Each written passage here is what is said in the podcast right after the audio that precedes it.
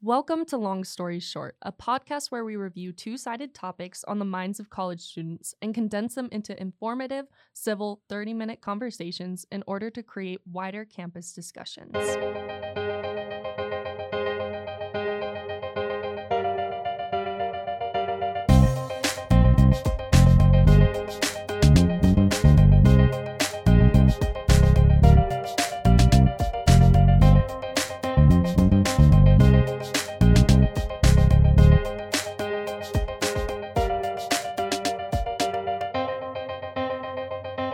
Hello, everybody. We are joined today by President Randall. President Randall, how are you doing? I'm doing fantastic today. How are you? I'm so good. I am so ready to get into things and start asking questions. Thank you so much for being here. And my first question for you is You have recently talked a lot about your six commitments to the U as a large part of your platform as president of the university. What are your six commitments and what do they mean for you and your platform? Yeah, thanks for asking that question. You know, I just finished a tour of the state of Utah where we tried to visit every single county. And um, we are the state's flagship institution, which brings with it a lot of reach. We reach all corners of the state, but also a lot of responsibility. And so, um, one of the things I firmly believe that if we're going to be a top 10 public institution with unsurpassed societal impact, we have to recommit um, to what our mission is to serve the students of the state of Utah, but also the citizens of the state of Utah.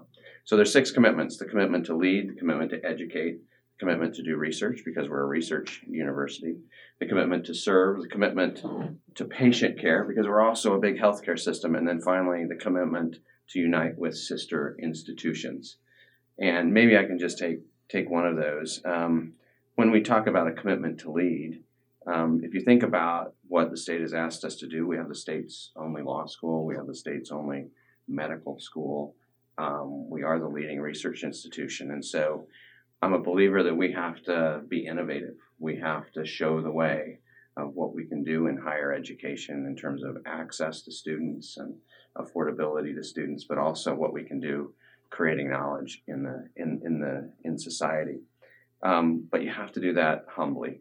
Um, nothing worse than a leader that lets you know they're a leader all the time. And so, that, in some ways, that the first commitment really uh, fits well with the sixth commitment, which is a commitment to unify with other um, sister institutions in the state.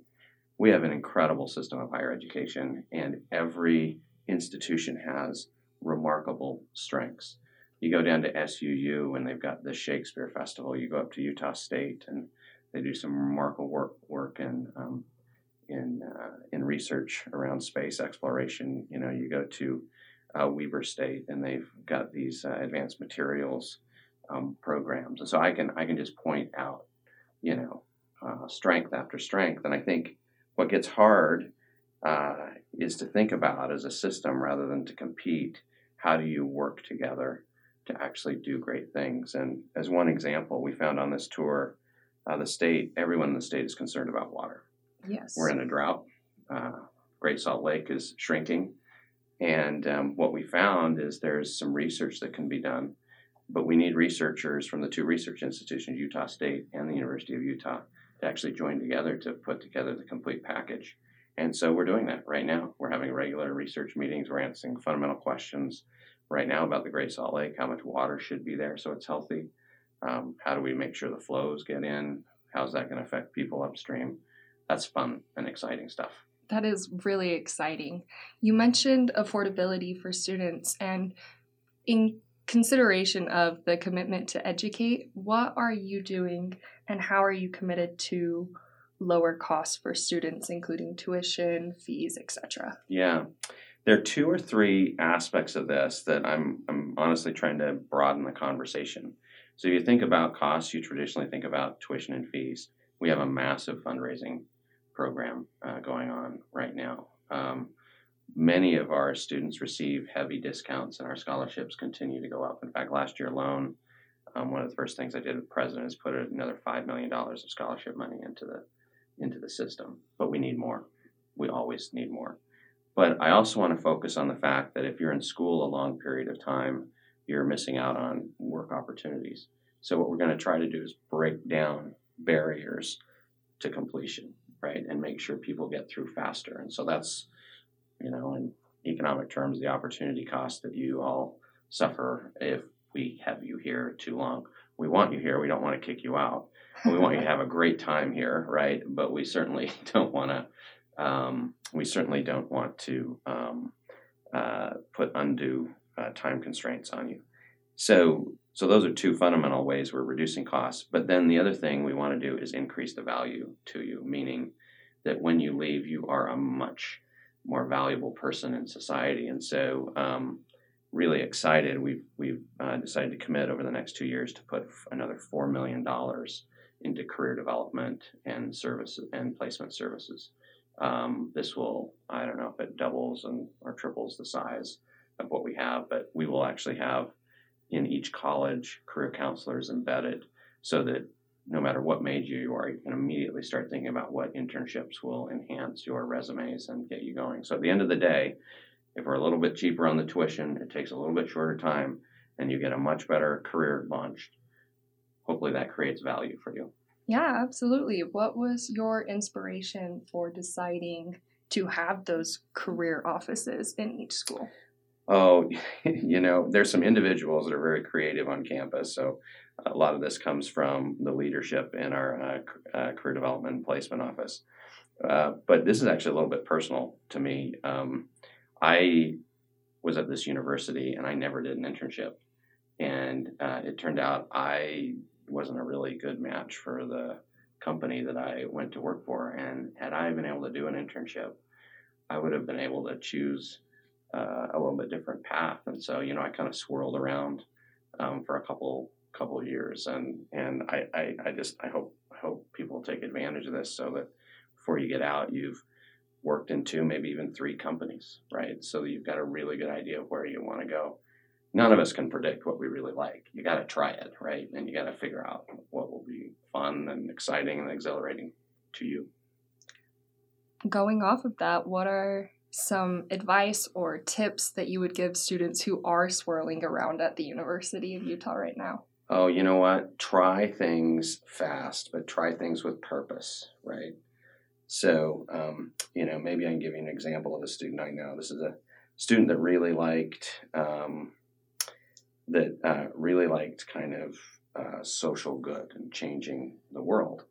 Um, but a lot of times you can't find an interesting career there, and so uh, what this student started to do is internships in certain areas and where it was very observant in terms of volunteer work, um, and then paid attention as they were doing volunteer work to the companies that they would interact with, and they would actually realize that boy, that company that's helping us with this is actually doing something that's really exciting. So then the next step was go to that company, right, and do an internship there. Well, that's not quite it, but again, paying attention to the other companies that this company works with. And there, oh, there's the one. I think you got to do that one or two times uh, before you kind of really find exactly what you want.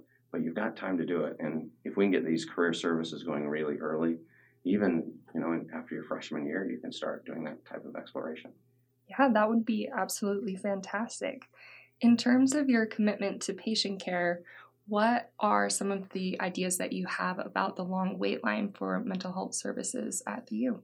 Yeah, what a um, really, really serious issue we have here. As you know, um, the um, Huntsman uh, Mental Health Institute, we're, we're relying on them broadly to try to identify how we can invest in scalable services, particularly for students. So we've been changing policy. Uh, many of you may have heard that we used to have limits on you know, limits on the number of visits. We're trying to get that barrier out of the way. We're making further investments in uh, different types of um, distance, uh, you know, virtual counseling, which makes it quicker and more efficient.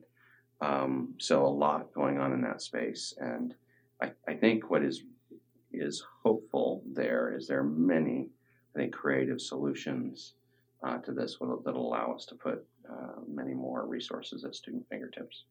That's fantastic. For students who are able to obtain mental health services for the U, many of those lose that opportunity during the summer when they're not enrolled in classes Mhm, and are required to reapply in the fall. mhm. What can the university do to minimize these situations for students? Well, first of all, you need to bring those situations to our attention.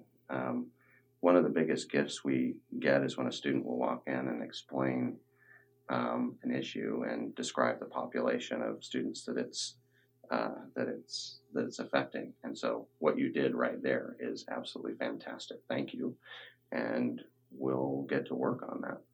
so I'm hearing that I can just pop in in your office and we I can have talk. office hours. Did you know that? I have office hours every week, and I, it's fun. I had uh, three students or uh, three different visits last week, and um, each of them uh, had a, a, a set of ideas and issues that we needed to deal with, and hopefully we we responded. I deeply appreciated them coming. You know, we're trying to create a wonderful experience for all of you, and there's no way we can predict exactly uh, how you want that experience to happen. So give us feedback and give us suggestions. So I appreciate that. Yeah, of course. And thank you for being willing to listen to student feedback. I know that's important for all of us on campus. Um, your commitment to sister institutions, can you explain some of the ways that you are collaborating besides working with Utah State in Sure. terms of waterways? Sure. Um, so what's what's really interesting? Um, we're in the process. Give you an example, um, we're in the process of building a new hospital in West Valley. I don't know if you know about that, but West Valley is an interesting place uh, in that if you look at educational outcomes and socioeconomic outcomes and health outcomes, there's some zip codes out there where people live 10 years less than the rest of us. Mm-hmm. Um, you can go through the list of things. They have higher rates of diabetes, opioid abuse. Um, you know, it's a hard. It's it's hard, and we have spent, oh gosh, three, four, five months, hundreds of interviews trying to understand and listen um, to community members and and what they want. And one of the really interesting ideas that came out is that we're going to take this hospital, and we're going to have 15, 1600 jobs, and they'd like a lot of them to come from their community. And so when you think about a hospital and a career path in a hospital, you start as a certified certified uh, nursing assistant, and you move a whole different ways. And there's there's a whole path that you can take. Well, it turns out the University of Utah is not giving degrees in all those paths, right? So we sit down with Salt Lake Community College and say, "Come help us. Let's develop the workforce in this community, and here are the things that you'll do for these individuals. So you'll come to a hospital, you'll get a, a, a certified nursing assistant from either your high school or Salt Lake Community College, and then maybe there'll be another certificate from Salt Lake Community College, and then you'll jump into a nursing program at the U. And we're hoping that you know, thousand people get educated and want to want to um, want to work in our hospital. So that's an example of how you unify with a sister institution. You see their strength, you see our strength, you try to marry them to solve a problem the community was really excited about. That's a great way to have outreach options available to our community. So, what does diversity and inclusion mean to you? And um, how do you feel that the university can better strive to reach the ideals of diversity and inclusion? Yeah, I think there are um, there are two big areas that I think about. Um, the first is um, I look at faculty, staff, and it's and and students, and it's it's broadly, do we have the right people at the table, right? Uh, do students have access that need to be here? Um, are the barriers down, right? Um, and so we think a lot about that. And then the second is I think a lot about the environment here on campus. And this one's harder. An administration can't say, all right, everybody get along.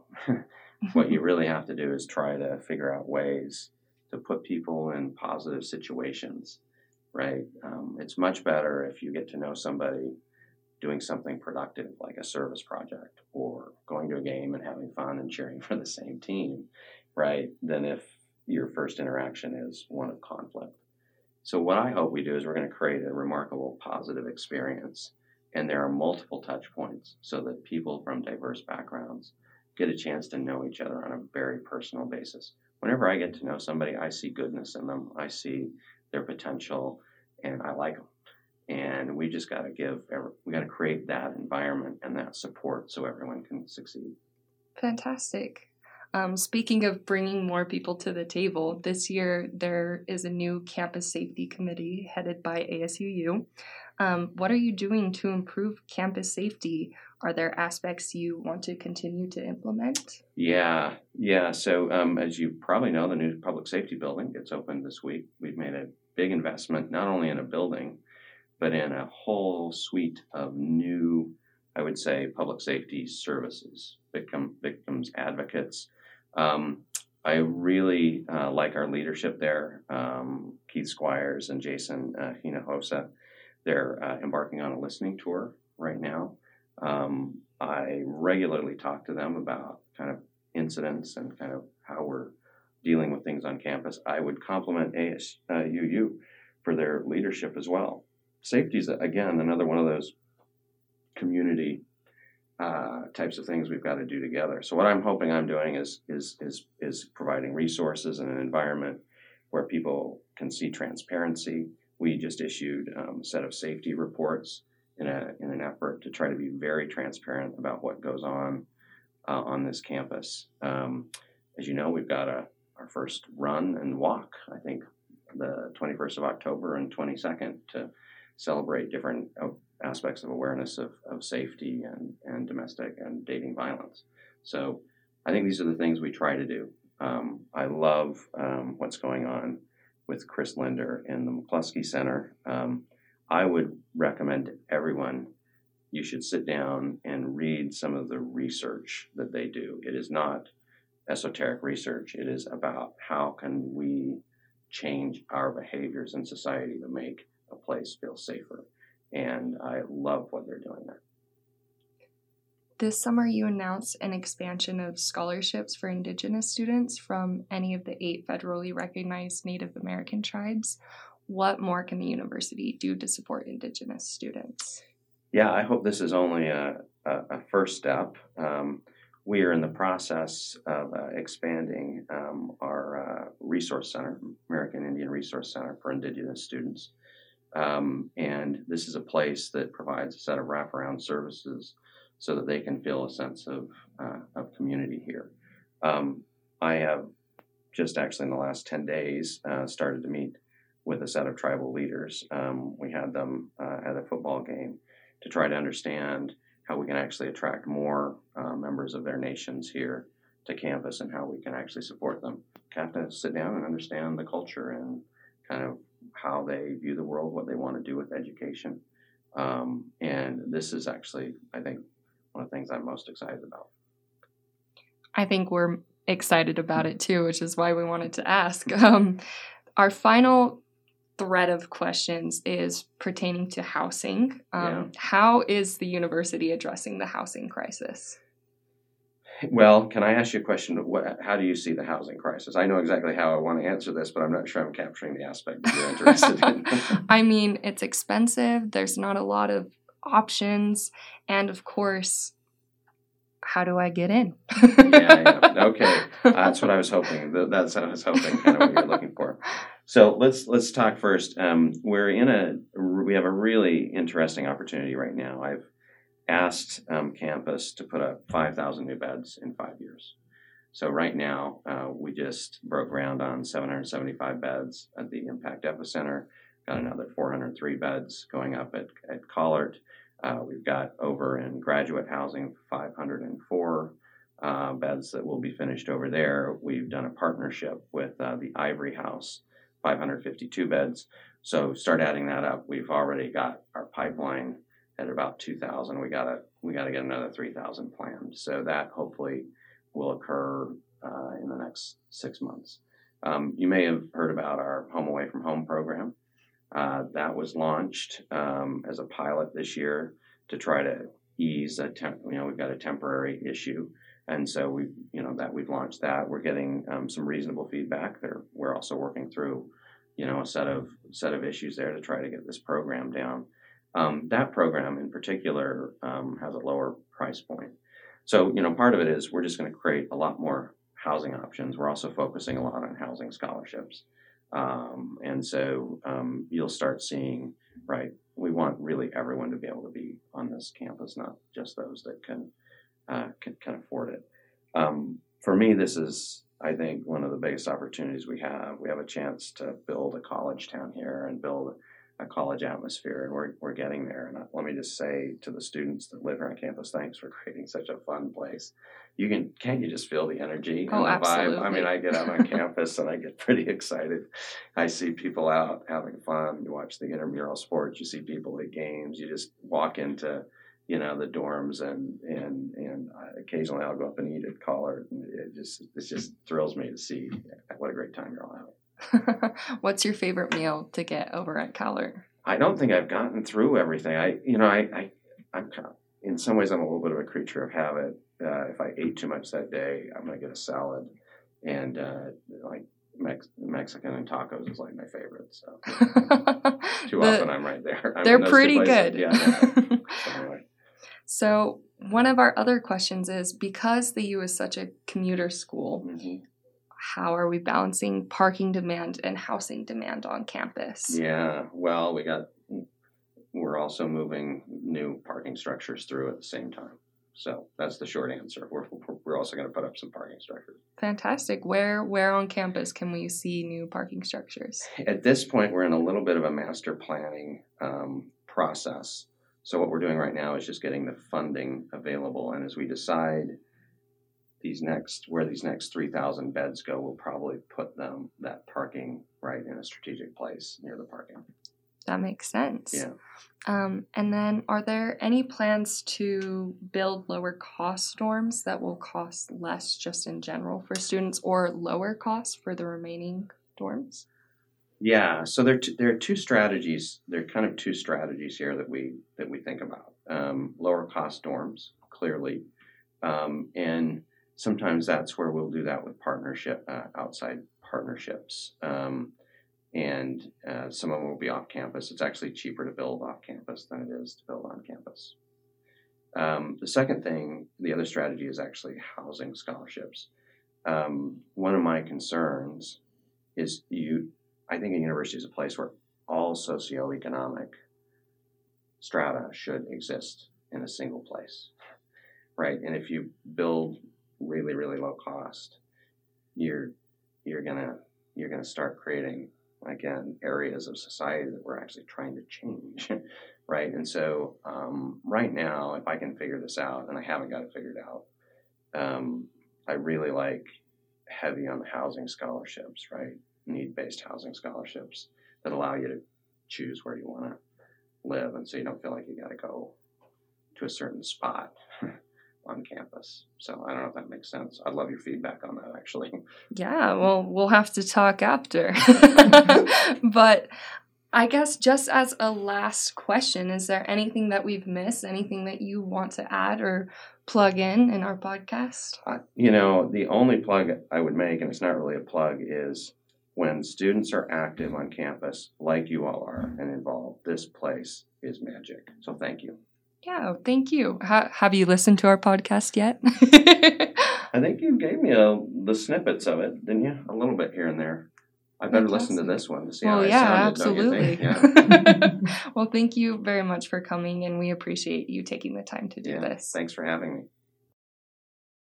Hey everyone, we are here with our panel now. We're going to go around in a circle and say our name, pronoun, major, what year we're in, and let's go with how long it takes you to find a parking space on campus because I think that is funny and very on point for this conversation. So I'll go first. My name is Riley Atkinson. I use she, her pronouns. I am in my fourth year of my undergraduate studies. That's kind of crazy to say out loud.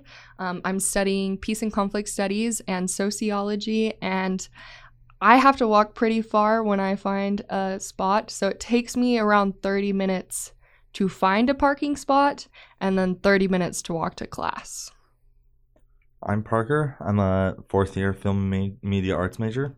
Uh, I use he, they, and I either come to class at either 7:30 in the morning or 6 at night, so it's not hard to find parking at those hours. Cool. Um, my name's Talmadge. I'm majoring in English and I'm a sophomore. Um, I use he, him pronouns. And, uh, you know, sometimes it can take me, I live downtown, so I'll drive here.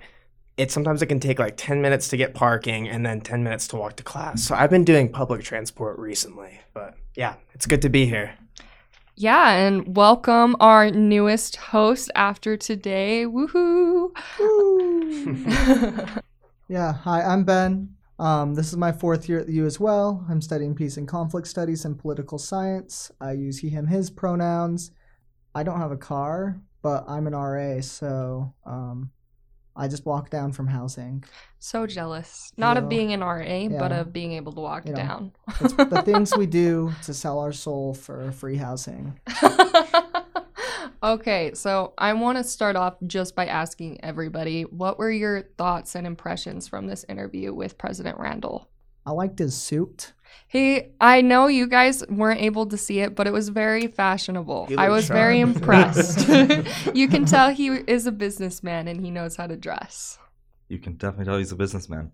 Yeah, he has a great professional vibe about him. You know, um, like right when he walked in, there was just like a glow. Uh, it was my first time meeting him, so yeah, it just Mhm. felt good to you know to be here. and actually see him in person. Um, I was really struck with how his tenets, his six points, were well covered and he knew what he was talking about. And he has very distinct goals, which I, as a goal oriented person, can appreciate. Yeah, no, I, I thought it was, yeah, he was very professional. He knew what he was talking about. I feel like there are a lot of ways in which he has valuable ideas to contribute to the, you know, running of the university, which is good because he's the president. I didn't know that we were partnering with USU to help waterways to the Great Salt Lake, and that is something that's that cool. I was Mm. really impressed by, and something that I'd love to see more of. His story and talking about West Valley and how we're working with Slick and creating the hospital there, I think Mhm. is great for not only healthcare but community relations. Yeah, I'd like to hear more about how some of the different colleges in the state work together. You know, um, like I didn't really know much about any of those partnership Mhm. um, projects going on, but especially like when solving the Great Salt Lake crisis, I think it would be great to um, maybe even have more panels or like you know just different types of events that maybe could highlight how the schools are working together. Or Mhm. even showcase student involvement. I don't know if there's any students who are participating in this, but it would be really cool to see if there were. Mhm. I went on a date a couple months ago with someone working in research here, uh, a student. So I think that we do have like pretty broad participation in like the research. Maybe not this specifically, but probably. Oh, almost Probably. almost certainly. Like Yeah. we have a ton of student research. The Great Salt Lake is like a top area of concern for like sustainability people. Well, hopefully everyone in general, but you know, relating to their research. So I'd love to see that showcased. I teased with President Randall a little bit that I would just pop into his office, but I think it's really cool that he has open office hours, and that's not something that I realized I could utilize as a student, especially to voice my Mhm. concerns. So, just to everyone who's listening, make sure that you do that because that is a that's a really cool resource and we should take advantage of that. What I was thinking of uh, when he was talking about that, and then later when we were talking about diversity, is we had a few people on last year who were full. They, they were full blooded Native American, but because they came, their parents came from two different tribes, they're not three quarters of either. Mm. So they don't get. They weren't qualified for the scholarship. Hmm. I feel like that's something that should be fixed, and maybe maybe he's just not aware. Yeah, I definitely think the area when President Randall was talking about diversity and inclusion was one of the parts that lacked in our conversation. I didn't feel like there was a whole lot said about actual action items. Um, and I would love to hear more because, again, maybe I'm just not aware of what the office is doing, but it felt a little hollow to me. Did anyone else feel like that? Well, I'm curious, you know, maybe what you would have liked to hear. Like, what are some actionable things that you think we could do that he could have brought up, you know? That is such a fantastic question. I mean, personally, there's been a lot of actions of racism on campus. I don't know if you've seen posters on campus that say things like, white people are good, or um, there was a student who had crap thrown at their dorm by students wearing KKK hoods. Why are these things not addressed vocally? Mm. I mean, a lot of the time when we get reports from the U, it's, oh, we don't encourage acts of violence or racial discrimination. But I want to hear specific incidences and know how they're being taken care of. What happened to those students? Yeah, so we actually have a reporting mechanism at the U called RBERT. I'm not sure what the like full name of the acronym is, but RBR, RBRT I think it's called, and it's racist and bias report stuff. And so if you have a racist or bias incident, whether you observe it or it happens to you, you can report that. And there there is like a conduct process that they investigate it and figure out what's going to happen and when one of those gets reported, I believe those are public. That you Oh. can see online, like, oh, this was reported that this incident happened. Because there was like a like I think it was like an African American professor or something that somebody there was like a racist bias incident on campus, and so you know this person they filed an Arbert report, and everyone can see that now. So people are like made aware this hmm. incident happened. Now that's definitely good, but like I don't know. Uh, I feel like the environment on campus, whether it's for people who are being discriminated by race or sexuality or gender or anything, I feel like it's not. It wouldn't feel safe to report. Like I don't know if I would, if I was called a slur, I don't know if I would go to Arbert even if I knew about it. I just don't know if I would feel safe with that. I just don't know if the university's environment is one that I could feel like I can trust them. That's super valid. Mhm. That is super valid, and I think there's room to be worked on there. For sure. You know, one one cool idea is maybe having some sort of concert or unifying type environment that kind of says, "Hey, you know, anyone who kind of stands in unity, whether yeah, different race, different sexuality, gender, whatever it is, um, kind of have more of a unifying, positive event." Because I think sometimes I'll get these notifications and it feels kind of like almost alien to me, or like a computer's just telling it to me. But if we get a bunch of people together um, just to kind of reestablish like we're a very diverse, inclusive community. Um, I know there are events like that, but something just right out front in, in front of the union, it could be Hmm. cool, you know. we have the Crimson Nights, the whole uh, what's it called? The whole Pride Week thing at the end of the year, but then also, uh, the wrapped U with the Pride flag gets vandalized, and like that just furthers my feeling that I don't feel safe. I also think the bureaucracy of the university limits a lot of people's capability to feel safe. I know for me, I had an incident where I did not feel safe with a professor based on my gender, and I was and felt I was discriminated against in my grade because of that and voicing that. And then I tried to get it resolved, and it never was because it had to go through so many processes to try and actually feel heard, Mhm. which is so frustrating as a student. And we're there at the football game last week, and we're celebrating 50 years of Title IX. hmm But I just don't feel like it's equal. Yeah. Moving on to a different topic, because that's a pretty heavy one. How did you guys feel about housing and parking? We need more parking. Yeah, a lot was left to be said. I think. Like, Yeah. remains just like he said. Oh, we're gonna build more parking structures. Well, but we need a solution now. we need a yeah, we need a plan, and I get that they say that they're planning, which is great, and I Mhm. really hope they are, and we really appreciate. Like I do appreciate him Yes. saying they're doing that, but it's still frustrating I when mean, it's not like they can't solve, like at least alleviate it a little bit now. Like Mhm. I don't really see a reason why there needs to be so many A permit passes that just or s- spots that go unused all day. Mm-hmm. Well, I mean, even like the Union parking lot, why isn't that all you permits after 3 p.m.? hmm Why is there only a set section? And why do I have to pay for parking on top of already paying for a parking pass? Mhm.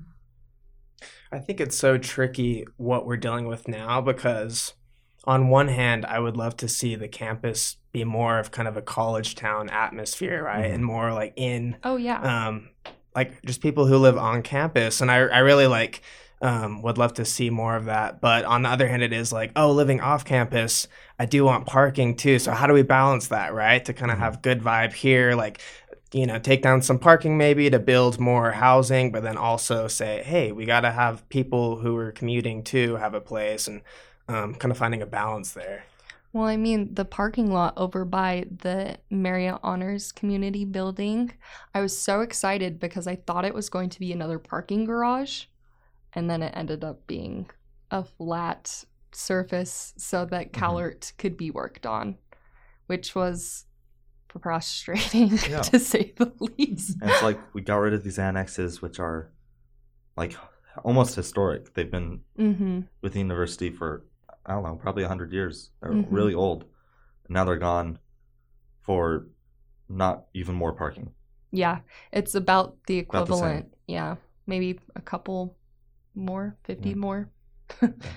yeah. It's frustrating. Mm-hmm. And it's frustrating because we're all seniors and we, we won't be able to like. He says, "Oh, f- how five thousand more beds in the next five years." Well, that's Great. great, but nobody who is a freshman now will even be here, assuming they graduate on time Mm-hmm. by the time that's over, Yeah, which is. or people from next year. Mm-hmm. Yeah. Well, and then other things, it's just like they're building new housing developments, but like the whatever impact epicenter, whatever they're building, that's almost certainly going to be like bougie, expensive housing, like the Sond is. Mhm. And then the like Ivory House that they're building is partnering with like the LDS Church Mm-hmm. and having like a like honor code, which is great, I guess, if kids want that. But like, how I did think it was interesting. He just failed to mention that. yeah, like that is it should be a disclaimer to all of you that that is like one of the things in their housing, and it'll be like nice for kids that want that environment, I guess. But like, That's a niche group. it's like thirty percent of campus, and a lot of them live with their parents. Mm-hmm. Like, Yeah, it's um I don't know, but I, I can also see, you know, creating how we were kind of talking about partnering with other schools. I think it's, you know, maybe good to partner with just a lot of different types of groups, right? Like if there's people who want maybe kind of a I can't remember the word you used, like honor code, like m- you know, great for that group. Like Mhm. I mean, we're getting something. yeah, yeah. It's just I'd like to see like inexpensive dorms that aren't fifty years old. hmm yeah. Well, and even those, like I live in Sage Point, which is like one of the older, one of the like older dorms ish, and it's like one of the least expensive dorms, and they're fine. Like it's not a big deal, you know. It's a college dorm, but Mhm. like the ele- like so many of the elevators don't even work. hmm I got trapped in an elevator Mhm. the year I was up here. Yeah, that's like, and that's an ADA concern. Yeah. like like that is, and I understand. Yes, the parts, the way elevator companies work, the parts they have to get something from either back east or I think I was talking to somebody in housing that said like they had to get a part from Mexico or something, like send a driver down, like Mhm. somebody working that works for housing to drive down to Mexico to get a part to fix an elevator. hmm Like the yes, the supply chain's messed up and it's really frustrating, but still like where there are ADA concerns, like I'm Yeah. a little bit concerned about that. What did you think about the different scholarship opportunities that he mentioned? Would you remind me exactly what like you're talking about? Yeah, of course. I mean, President Randall mentioned that there's $5 million Mhm. being influxed into student resources for scholarships for tuition. And then there's also that um, Native American scholarship funds that are Mhm. going into campus resources. Scholarships are always good. Scholarships are always good. Yeah. It is. It's good. Um, I'd say as a transfer student that I am not eligible for a number of scholarships that like freshmen are. You Mhm. know, like when they like I was transferred in as a sophomore and I was not eligible for the same scholarships that like y'all that arrived here as freshmen received. hmm And that's frustrating because I have a 3.9 GPA hmm and I've had no academic scholarships. Yeah. You know, and so I would like to see some like progress being made on that. hmm Well, I mean, if you think about it too, five million dollars is it's a lot of money, and it's great that we are actually utilizing funding for students. Yeah. But if you divide it by the five thousand Yeah. dollar semester, that's even like that's a cheap semester. That's only a thousand. That's Mhm. if you're not in a business school too. Yeah. Like the business school, and I'm sure there may be other places that charge like additional fees. You know, like business school tuition. Mm-hmm. Mhm. So like I was gonna take a business class. They gave me a thousand dollar scholarship for the semester. Mm-hmm. But it turns out that it's like 850 per semester additionally, like for business school tuition for that one class. You Yep. know, which yeah, Yeah. Mm. So I mean, this is affecting maybe a thousand students. Yeah. Maybe. Which And is cool. Yeah. For sure. I mean, that's a thousand people that are benefiting, and I will very much be thankful for that. But how many of those are sophomores and juniors? I mm-hmm. mean, most of these scholarships are going to freshmen or seniors. Yep. And so when you're in that middle age group, it's so hard to find funding that's actually catered towards you. And those are, I think, the most critical years for students to decide if they're going to finish their degree or not. Mhm. Mhm. Agreed. Yeah, I didn't think of that point of view. That's a good point. Yeah, I'd like to see maybe like some exact numbers and calculations of how many students that would help, you know? Mm-hmm. Yeah. Does that number include the 22 scholarship? That's all like not funded by the U. Yeah. It's- I'm going to assume no, because it I would, sounded like I it would was. hope so, but it sounded like it was coming directly from the U, but it's hard know. to tell. Exactly. Um, transparency would be good in Mhm. numbers for sure. In concern to the Native American scholarship funding, I think that's great. I'm glad sure. that we're doing it. Yeah, it's fantastic. Just would like to see like I think about that conversation we had last year. Yeah. And how there was the student whose parents both came from different tribes and they could not receive funding. I mean, a lot of students too who are um, half or mixed or identify as such. I mean, are they getting funding hmm or is it just a specific group? And that's something, And that That we need specific to group needs fix. funding, but so Mhm. do everyone else. yeah, this, this is true. And I'm a big proponent of full educational costs covered for Mhm. every single indigenous student in this country. Yep. Um, Same. I mean, I'd like to see also expanded opportunities, obviously, for other groups as well. But I think this group, particularly indigenous students, with there's just such a history of our governments taking Yeah. everything from them and just kind of a like destruction of their culture in Yep. so many regards Mhm. that I think even in like like a reparations type thing, you know, like it's Mhm. we owe it, it just to makes them. sense. Yeah. Just makes sense. Um, I really, I actually really liked what President Randall had to say about mental health services at Mhm. the U because he did recognize that there is a large problem on campus with it. Yeah. And he had very identifiable goals on how he wanted to fix that by providing more services, by providing more counselors, by having online counseling, which honestly, he's right. There are so many more people who are able to go just because it's online and it's a little bit more accessible. hmm For sure. I'm glad he knows now that summer's a problem, but like, I'm a little surprised that he didn't know because it's Would have helped for me. it's set up that it's that was my uh, that was my situation. Yeah. I didn't know about that, so I'm glad you brought yeah, it like up. it, it's it's like set up like that. Like it's not like oopsie little loophole. Like it's it's pretty like explicitly in Yeah. the Like, policies. If you are not enrolled in classes, you cannot get services. And which it's- on a surface level yeah, makes, sense. but like the It's in summer. between spring and fall, like most students are not taking classes, but I'm Yeah. still a student. And that's also like where my like level of like social interaction is going to go down the most, Mhm. you know, because everyone's busy. Mm-hmm. And so that's going to have an impact on my mental health where I'm going to be more in need of services. Yeah. Hmm. I was really glad to hear that he's working on getting rid of the maximum amount of uh, free sessions, though. Mm-hmm. Because I know that affects a lot of people, including friends of mine. Probably will affect me later on the semester. yeah. It's it's so amazing to me how he can, you know, like one person can juggle so many issues and like just be so, you know, like Taylor Randall, like he's not he doesn't complain, you know. He's very actionable and like even though there's some issues where it's like, "Oh, maybe we could go into his office hours." I give him a lot of credit for just balancing so much and just having such a forward thinking Mhm. um energy about him, you know. It's really inspiring to see. Absolutely. I mean, I was really impressed with how he was able to just on the spot answer those questions and be willing to have this conversation Yeah. with us because it's not a, it's not an easy one. No. It's not easy to take feedback, it's not easy to take criticism, and it's definitely not easy like you said to juggle so many different topics and know what to say right on the spot. So, that was it was really good. Especially when like it's not like we were like throwing softballs at him. No. Like, No.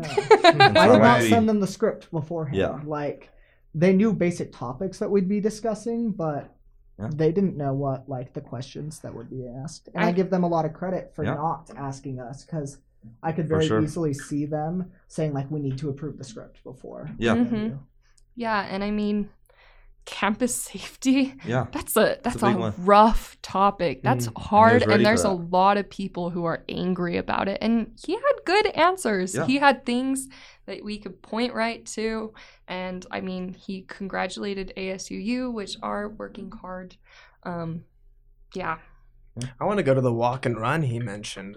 That Yeah. sounded cool. it does this sound month. cool. I hadn't heard about it until then, Mhm. so maybe maybe some extra promotion. I want to get involved. Any other thoughts? I'm just really thankful he came on. Yeah, it was Yeah. great. Yeah, if Yeah. you get a chance, definitely listen. Shoot us a message of any questions that you would like us to ask in the future of different leaders and officials on campus. And thank you all again for listening and being our, our stories audience for Long Stories Short.